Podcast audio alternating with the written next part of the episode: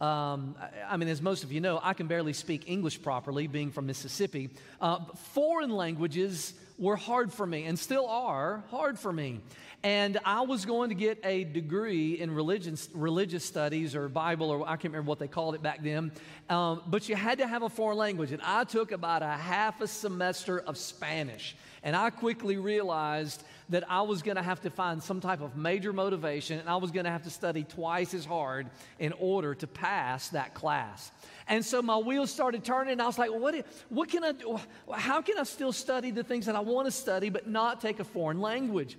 Well, I found out that I could switch my major over to history, and that way I would not have to take a foreign language. However, I would have to take something in its place called constitutional development.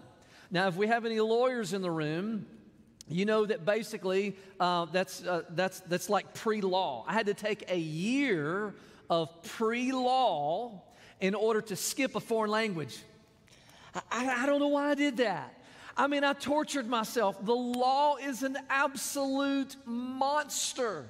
It's not just that we have the Constitution of the United States upon which all of our, law, our, laws are based, but we have all of these decades and centuries of court case after court case after court case that has interpreted our Constitution. And so it is a lot in order to grasp and in order to, uh, in order to study. Well, you know, in Bible times, you had something similar. In Bible times, you had the Old Testament Jewish law, which they called the Torah, which New Testament and, excuse me, uh, modern Christian scholars call the Pentateuch, which you and I just call the first five books of the Old Testament. But you had that, you had those founding documents, just like in our nation, we have the founding document of the Constitution. You had those founding documents in, in, in, uh, in Jewish society, which were those first five books of the Old Testament, and you had all this rabbinic law. The rabbis would pass all these interpretations of the law over all of this time and over all these centuries. And for the Jews, they were governmental laws, there were ceremonial laws, and there were religious laws. And it was a lot of information for a person to live up to.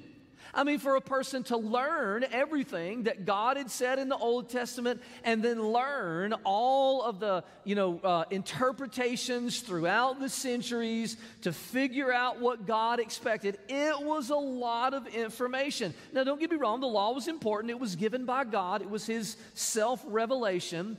But in the mind of a Jew, now don't miss this part, the mind of a Jew, they thought they were better than everybody else because they had the law.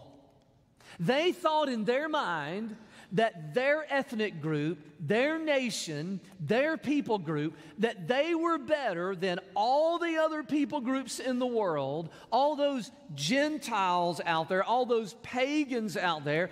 They thought they were better than everybody because God had given them the law. Now imagine if you were the only nation and the only ethnic group on the face of the earth that worshiped God. Well, maybe, we might get a little arrogant too, but, but they certainly did in Jesus' time. And so in Romans chapter 2, what we're going to look at today, Paul had made this extensive argument about how people who, who, who uh, don't know Christ and Gentiles and who don't know Christ, that they're lost but he also makes an argument in Romans chapter 2 that the Jewish nation, even though they had all of the laws of God, that they were also lost apart from Christ. Now, odds are you're here today, you're in church, you come to church because you want to be godly.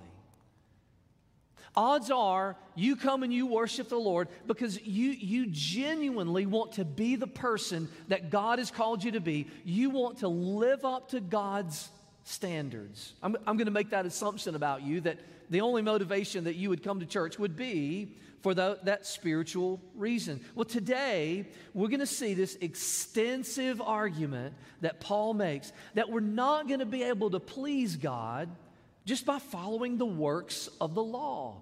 We're not going to be able to become righteous people just by following all the rules and following all the law of God that He tells us to and doing all the things that He requires, that that is not a path to being righteous with God. In addition, we're also going to see in Romans chapter 2, uh, we're going to see how this uh, works based righteousness is condemned, but we're also going to read how a righteousness that's just attained through birth or through ethnicity or culture or family of origin, that those also are not past. Those are not things that we can rely upon in order to become right with God. Now, there's a lot of information. There's, there's a lot of information in this text. There's a lot of information in these verses but they're really actually quite simple. And so uh, rather than reading them all up front, I'm just going to kind of read them as we, as we go along today. And I hope that even, even though whenever we read these verses, it's like, okay, this is kind of a complicated argument. The Apostle Paul is saying that the law doesn't matter, but he's doing it in a way that is really is even more complicated than the law itself. I think that these verses are actually pretty simple today, and I hope to simplify them for you. The first thing right out the gate in Romans chapter 2, verse 11 uh, the, the Bible says that God shows no partiality. God shows no partiality, is, is what's stated in Romans chapter 2, verse 10. Now, this is important. This kind of starts the argument that is made that both Jews and Gentiles, and by the way, if you don't know what a Gentile is, a Gentile is simply a non Jewish person. That would that would be like me and you, most of us, I would assume probably all of us, non Jewish people. In Bible times, um, there were just simply Jews and Gentiles. That's kind of the way that Scripture kind of looked at the people of the world. Now, no one likes partial treatment. If you have kids, you know that you can't be partial in punishment or rewards. You do that as a parent and you get called out quick how much more the Heavenly Father who created all of us. And so, this statement that God shows no partiality, um, this is basically where a, a, this is a link between Romans chapter 1 and Romans chapter 2. Romans chapter 1, uh, Paul goes to great lengths to say that, uh, that there's a lost world out there. And in Romans chapter 2 is basically a condemnation of the Jews at the time uh, for simply relying upon the law to save them. Because there is no partiality with God. Basically, he's going to, this kind of launches the argument that's saying that both Jews and Gentiles will be judged equally, both rewarded and punished equally. Jews uh, will be judged with the law, Gentiles uh, without the law, but both of them will be judged. So in verse 12, uh, he says, for all who have sinned without the law will also perish without the law. This is speaking about Gentiles. This is speaking about non Jewish people who don't have the law, haven't received the law. He said they're going to perish without the law. Then he says, and all who have sinned under the law will be judged by the law. Now, verse 13 should probably make perfect sense. For it's not the hearers of the law who are righteous before God but the doers of the law who will be justified. Now there are those people who don't who at the time, certainly at the time and in our time too, they don't have the law of God. And again, scripture just calls them Gentiles. And the Bible says that they will perish without the law. And then, according to this argument, there are the Jews who had received the law, and they're going to be judged under the law or by the law. But then he said, ultimately, it really just doesn't matter if you have the law or if you don't have the law, if you know God's standards or if you don't know God's standards. Really, the important thing is that you follow God's standards. I mean, sinning is sinning, right? It doesn't matter if you're a Jew or a Gentile. It doesn't matter if you have the law or if you don't have the law. I mean, a sin is a sin, correct? So if I commit a crime, or if a policeman commits a crime, or if an attorney commits a crime, then it's, it's still a crime. And so a pastor who teaches the Word of God, who breaks the law, is the same as a non believer who's maybe even never heard the Word of God at all, who breaks the law. I mean, it's, it's still a breaking of the law, no matter if someone knows the law and has the law or not. And so, this is the argument that's being made here. And he's telling the Jews the whole point is he's saying it's not important to know the law, it's important to actually obey it. And then he gives this, this hypothetical argument in chapter 2, verse 14. He says, For when Gentiles who do not have the law, by nature do what the law requires, they're a law to themselves, even though they don't have the law. They show that the work of the law is written on their hearts, while their conscience also bears witness, and their conflicting thoughts accuse or even excuse them on the day when, according to my gospel, God judges the secrets of men by Jesus Christ. Now, let's pretend you and I are playing golf. Let's pretend that you're a pro. Let's pretend that you know all the rules that you have read all the PGA rules, you know all the rules, and let's pretend that I'm brand new at this and I have never played golf before, and you maybe just kind of give me a brief explanation of kind of what we're doing.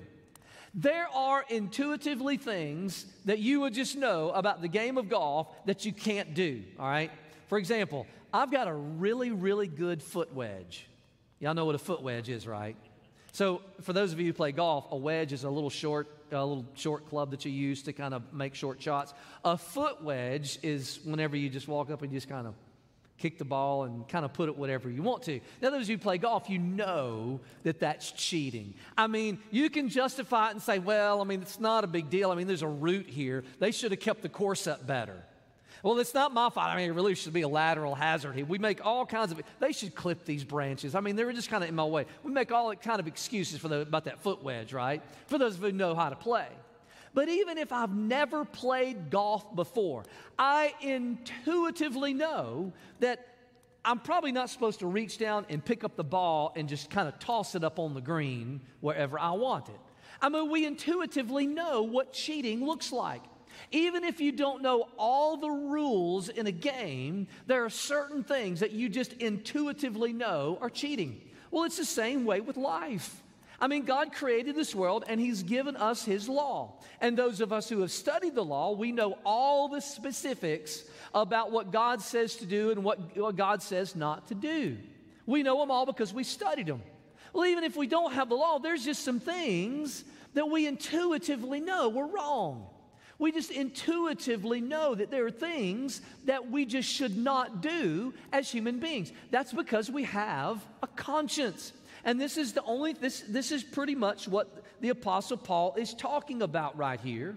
He's saying on the day of judgment, when the law is used, it's not those who have received the law or had the best knowledge of it that matters. And he's, he's saying that these, these Gentiles who don't have the law, he says they have something else. Even though they don't have the law, they have something else. They have an internal conscience. They have thoughts about right and wrong. This is, this is why you ponder what's right and wrong. A sense of justice and unjust and things that are unjust, uh, a sense of right and wrong, a sense of good and evil. It's really, it is seared upon our souls, even if we don't have the written law of God. And he says they're a law to themselves. It's written on their heart. Their thoughts, their consciences are there. Now, in Romans chapter 1, we, we looked at the idea of general revelation in nature, like we look around and we say, Yes, there's a God. Look at these trees. Look at how the earth spins on its axis. I mean, how my body works and how the universe just kind of coordinates together and all. We look at that and we think, How can there not be a God? The Bible says the heavens declare the handiwork of God. Well, here in Romans chapter 2, the Apostle Paul says it's not just nature that declares that there's a God and has immutable attributes, but also human nature also communicates the very same thing, same thing. There's something outside of us and also inside of us that says, hey, there's a God. There's right and there's wrong. There's good and there's evil. Animals do not have this. If your dog steals your hot dog off of your plate, that dog does not feel guilty about it. He does not feel like he's doing something wrong. And when you spank him, when you scold him, well, he can't think, but if he did think, he would say, What's her deal? You know, he doesn't, he, he, animals don't have that type of conscience. We do.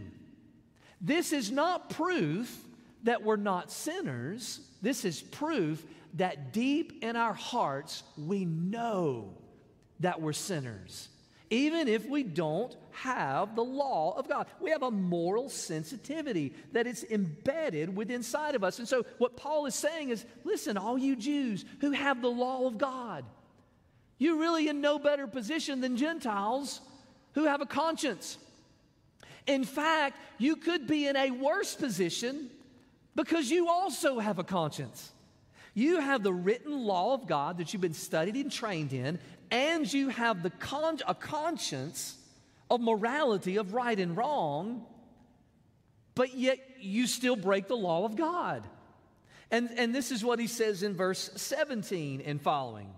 He says, If you call yourself a Jew and rely on the law and boast in God and know His will and approve what is excellent, because you are instructed in the law, and if you are sure that you yourself are a guide to the blind and a light to those who are in darkness and an instructor of the foolish, look at oh, he, he is he is heaping up language here. A teacher of children, having the law, the embodiment of knowledge and truth. You then, who teach others, do you teach yourself? In other words, you have all these things. You're a Jew, you've got the law, you boast, you know His will, what is excellent, you've been instructed, you're a guide, a light, a teacher, an instructor, all these different things. He says, But do you teach yourself? He says, You preach against stealing. Well, do you steal? Were there Jews that stole? I think so. He says, You say one must not commit adultery. Do you commit adultery?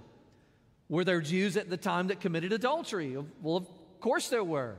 You who abhor idols, do you rob temples? You boast in the law, but dishonor God by breaking the law. For it is written, the name of God is blasphemed, among the Gentiles because of you. This is kind of what happens whenever we preach law. Eventually, because we're sinful people, somebody's going to find something in us and where we have broken the law. That's the, that's, that's, the, that's the danger in preaching God's law. You see, we can go, the interesting thing about this is we can give people law after law after law, God's law, uh, all of His standards, but that doesn't mean that people are going to automatically follow them. You remember those people a long time ago recorded in Exodus, those Hebrews that came out of Egypt that, that, that audibly heard God speak and thunder from the mountain and, got, and received the law of God. Do you know they began to break those laws almost immediately? And after they entered the promised land, it was only a couple of generations before they just kind of disregarded the law of God altogether. There's something, there, there's something about trying to give people the standards of God that almost almost guarantees that they're not going to follow them. And I find this, I find this pretty interesting. We can go on the mission field and we can come up to a person who's never heard of our God and we can say, hey, here are God's laws and God's standards. And you know what almost never happens? What almost never happens is they'll go, oh, okay, I'll do that. That almost, that almost never happens. I mean, try to go up to a person who's not a worshiper of Jesus and say, hey, the Bible says you shouldn't do those things. Um, and see if it changes their life. There's something about even the law of God that doesn't change people's life. I don't guess much has changed between the Hebrews back then and the Jews in Jesus' day, and really Christian people in our day. There's religious people everywhere that clutch their Bibles and attend church and yet violate the teachings of the very Bible and the very Jesus that they proclaim. And this is why people criticize Christians. Is because we pound our fists about the law, the law, the law, the standards. We pound our fist about these things. But it's just a matter of time. If someone watches our life closely, they're going to find some way that we don't measure up to the very teachings of the Bible that we clutch and we proclaim. Because the, the law will not make us righteous. And by the way, while we're at it, we might as well get to religious ceremonies as well. There was a, a, a certain religious ceremony that was mentioned here in verse 25 about circumcision. I, I won't go into a lot of detail about this, but verse 25, it says, For circumcision indeed is of value if you obey the law. But if you break the law, your circumcision becomes uncircumcision. He says, So if a man who is uncircumcised keeps the precepts of the law, will not his uncircumcision be regarded as circumcision? And he who is physically uncircumcised but keeps the law will condemn you who have the written code and break the law. Now, circumcision was like this religious sign that a person had the law and obeyed the law. Now, I'm not sure how they monitored this, and I don't want to know. Um, but the same argument that Paul is making about the law is also made about this religious ceremony that's supposed to demonstrate that a person follows the law of God. It's kind of like for us baptism. Baptism is a, a symbol that, hey, I belong to Christ. Uncirc- uh, uh, circumcision was kind of a symbol, hey, we belong to God. We're in the Jewish community. We are in covenant with Him. But Paul makes the same argument about circumcision as he did about the law that there's, there's something about these religious ceremonies that just don't save. Now, I know that's a lot of text. I mean, if you just if you just go and read that passage in and of it yourself, you're like, oh, my goodness, this is just a lot of information. What is he really saying here? You know, I said at the beginning that I assume that you're here in church because you have a desire to be godly and because you want to be righteous before God. I, th- I think that that is the heart of every Christian, of every churchgoer, of every person who names the name of Jesus. We just say, I just, I want to be right with God. I want to live in a manner and walk in a manner that is worthy of Him. What this passage tells us is how that does not happen. So here's some application for you. And just, just stated simply following the rules will not make you righteous. It just doesn't. It, ju- it just does not work that way. I know it seems intuitively that, okay, um, I follow the rules of my society and, I am a, and I'm a responsible citizen. I know that it's easy for us when we look in the secular realm and we say, I follow the rules of my business and I'm a good employee. I follow the rules of my house and I'm, I'm a good child. But when we try to transfer that intuitively over to what to, to, to the spiritual realm, following the rules will just simply not make you righteous. Let me tell you something that I do not want to happen. I do not want my eternal destiny to be based upon how my life has measured up to the law of God. I would be willing to go into any court system right now and say, jail me or not jail me, based upon how I have followed the, followed the law of society. I, I, would, I, I would be willing to, I would be willing to do that. I might have to do a little bit of time, but not a lot. Um, if there's one thing I don't ever want to happen is I do not want to go into the court of God and for the law of God to be used as a measurement as to whether or not I get to spend eternity in heaven or hell. If that happens, I'm in trouble. I'm in, I'm in major trouble if the law of God is going to be used. In fact, if there is a judgment and my eternal destiny is dependent upon me having never transgressed the law, I'm done. All of us are done. And if there, if, if, if there is a judgment in which there is just a threshold, okay, um, we, uh, uh, God says we can handle a little bit of sin, but there's a threshold, and if you've gone over a certain threshold, well, sorry, you have to go to hell. I'm not even going to make that cut. I'm, I, I'm so glad that there's a way to be righteous that has absolutely nothing to do with how good I am. Praise the Lord, Jesus died to cancel that written code. Following the rules will not make you righteous. Here's one for you being religiously smart will not make you righteous. You see, in Jesus' day, there were, these, there were these special categories of smart religious guys. They were called scribes and Pharisees. You, might, you and I might would have called them uh, pastors or seminary professors or something, something like that. These were the scribes and Pharisees. These were, these were the trained, smart, religious guys. They had an answer for everything. And man, they would call you out in a minute if you did something wrong. They knew and understood the law, but they were far away from being righteous according to Jesus.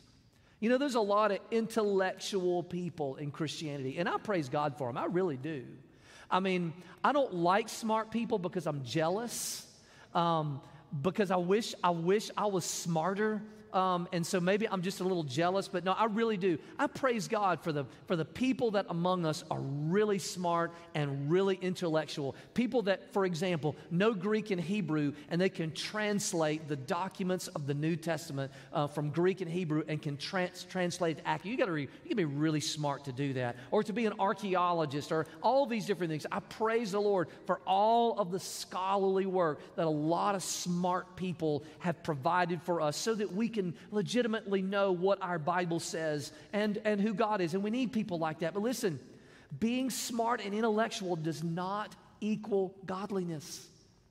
Being smart and intellectual, even about the Bible, knowing everything that the Bible says, does not equal godliness. Do you know that there are a lot of self proclaimed atheists who know the Bible really, really well. Do you know that even Satan himself knows the Bible better than you do? It's not just it's not just knowing what's there, it's not just being smart, it's not just having right theology. That doesn't automatically make us right with God. Also, engaging in religious ceremonies will not make you righteous. You know, the Jews, they had this whole thing about circumcision and they offered sacrifice. Man, they had, they had a whole host of religious ceremonies that they had. But for us, just because you're baptized, just because you're a church member, just because you take communion or tithe or, I don't know, teach a life group or a deacon or just because you're a pastor, your own staff, it's not, it's not automatic that you're right with God. And how about this? Following your heart and what is right and wrong won't make you righteous. We hear this a lot of times. Oh, just follow your heart. No, your heart is exceedingly wicked. You are a sinful human being. You do not follow your heart, you follow Jesus and what he has said in his word. We have a moral conscience and a moral compass, but ultimately, the only thing that our conscience does is condemn us as sinners. Listen, don't get lost in law. Don't do that. Don't think that I have to be smart. I have to hold a position somewhere in the church. I have to go through religious ceremonies.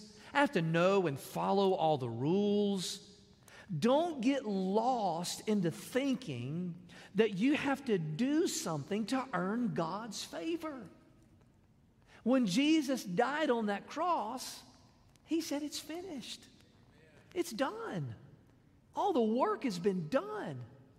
The works, the, the, the, works that you do, the religious works that you do, coming to church and being a good person, those should just be results of the righteousness that you have already received from God. You see, some people are lost because they don't care about God's law. That is, that is a sure sign that a person is lost and does not have a relationship with Jesus. A sure sign to say they have the law, they just don't care. They're just going to do whatever they want, they don't care what the law of God says. But there are some people that are lost because they're trapped in this deceptive lie that I have to follow the rules. I have to try real hard. I have to do the best that I can and just hope that it's enough. Listen, th- those are statements, those are statements that lost people make. Because they have no concept of grace. They have no concept of what Jesus has done for us, and they have no full and complete understanding of the good news that Jesus did it all. He was smart enough on our behalf. He followed all the rules on our behalf. He fulfilled all the righteous requirements of the law, and then he got what we deserved death on a cross. And we got what he deserved life eternal. That was the substitution that was made on the cross. And I just, I just find this truth to be so important because I see so many Christians that are trying so hard to earn God's favor. Whenever God just says, all you have to do is just surrender to me. I'll do the work inside of you. In fact, that's what, that's what Paul says at, in verse 28, verse 29. Only God can make us righteous. We can't make ourselves righteous. We can't follow enough rules. We can't be smart enough. We can't engage in enough religious ceremonies. We, we cannot do enough. We'll never be able to do enough. In fact, we've already failed too much that we can never make up for it. Only God can make us righteous. And look at the way that He does it. He says, it's a matter of the heart by the Spirit. God the Spirit does something inside of you to make you righteous. You don't do some kind of work to make yourself righteous. God the Spirit does it inside of you. Listen, if, if, you've, if you've come to know Jesus as Savior, in, in, in a real sense, this has already happened. You surrendered, you said, God, I'm at a low point. I, there's nothing that I can do. And I surrender. I'm, st- I'm going to stop trying and I'm going to surrender. And God sent His Spirit and you were born again. That day that you gave up on yourself, you gave up on your works, you gave up on your righteousness, and God the Spirit came and saved you. If you know Jesus as Savior, part of this has already happened in your life. If it, if it, if it hasn't happened, this is what you need to pray for. You need to pray that God would take you to a point of absolute and complete surrender to where you say, Lord, I'm tired of trying. I'm tired of trying to do something that I can't. I'm tired of trying to please you. I'm tired of trying to be justified. I'm, trying, I'm, tired, tired of trying to earn heaven. And I give up. Pray that God the Spirit would do that inside of you. But listen, if you're a Christian, if you're already a believer, the same principle applies. Why do we study the standards of God. We study them because we want God, the Spirit, to circumcise our hearts and change us. You don't make yourself righteous. I, y'all have heard me say this before, but I've never heard a person that said, God saved me, but I made me godly. I've never heard anybody say that. I've never heard anybody say, Well, I made myself godly. No, you didn't. You, you did not make yourself godly. I've never heard someone say, Well, I sanctified myself. I made myself holy. No, it's a work of the Spirit, not the letter, not human beings following the law. It's a work of the Spirit of God in your life. If there's some way that you're falling short, you need to stop. You need to stop trying harder and you need to give up and say, Holy Spirit, change me. This is what God the Spirit does. And when He comes upon you, when He comes upon your life, He empowers you through His Spirit to follow the works of the law. Do you see the difference in that?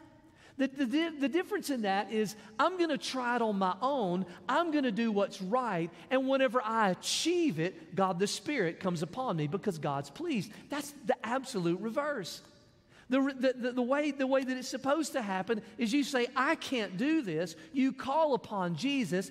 God the Spirit comes upon you and empowers you. And then, whenever you are no longer the sinful person that you used to be, you recognize you didn't work for it. You recognize it was a work of the Spirit of God inside of you.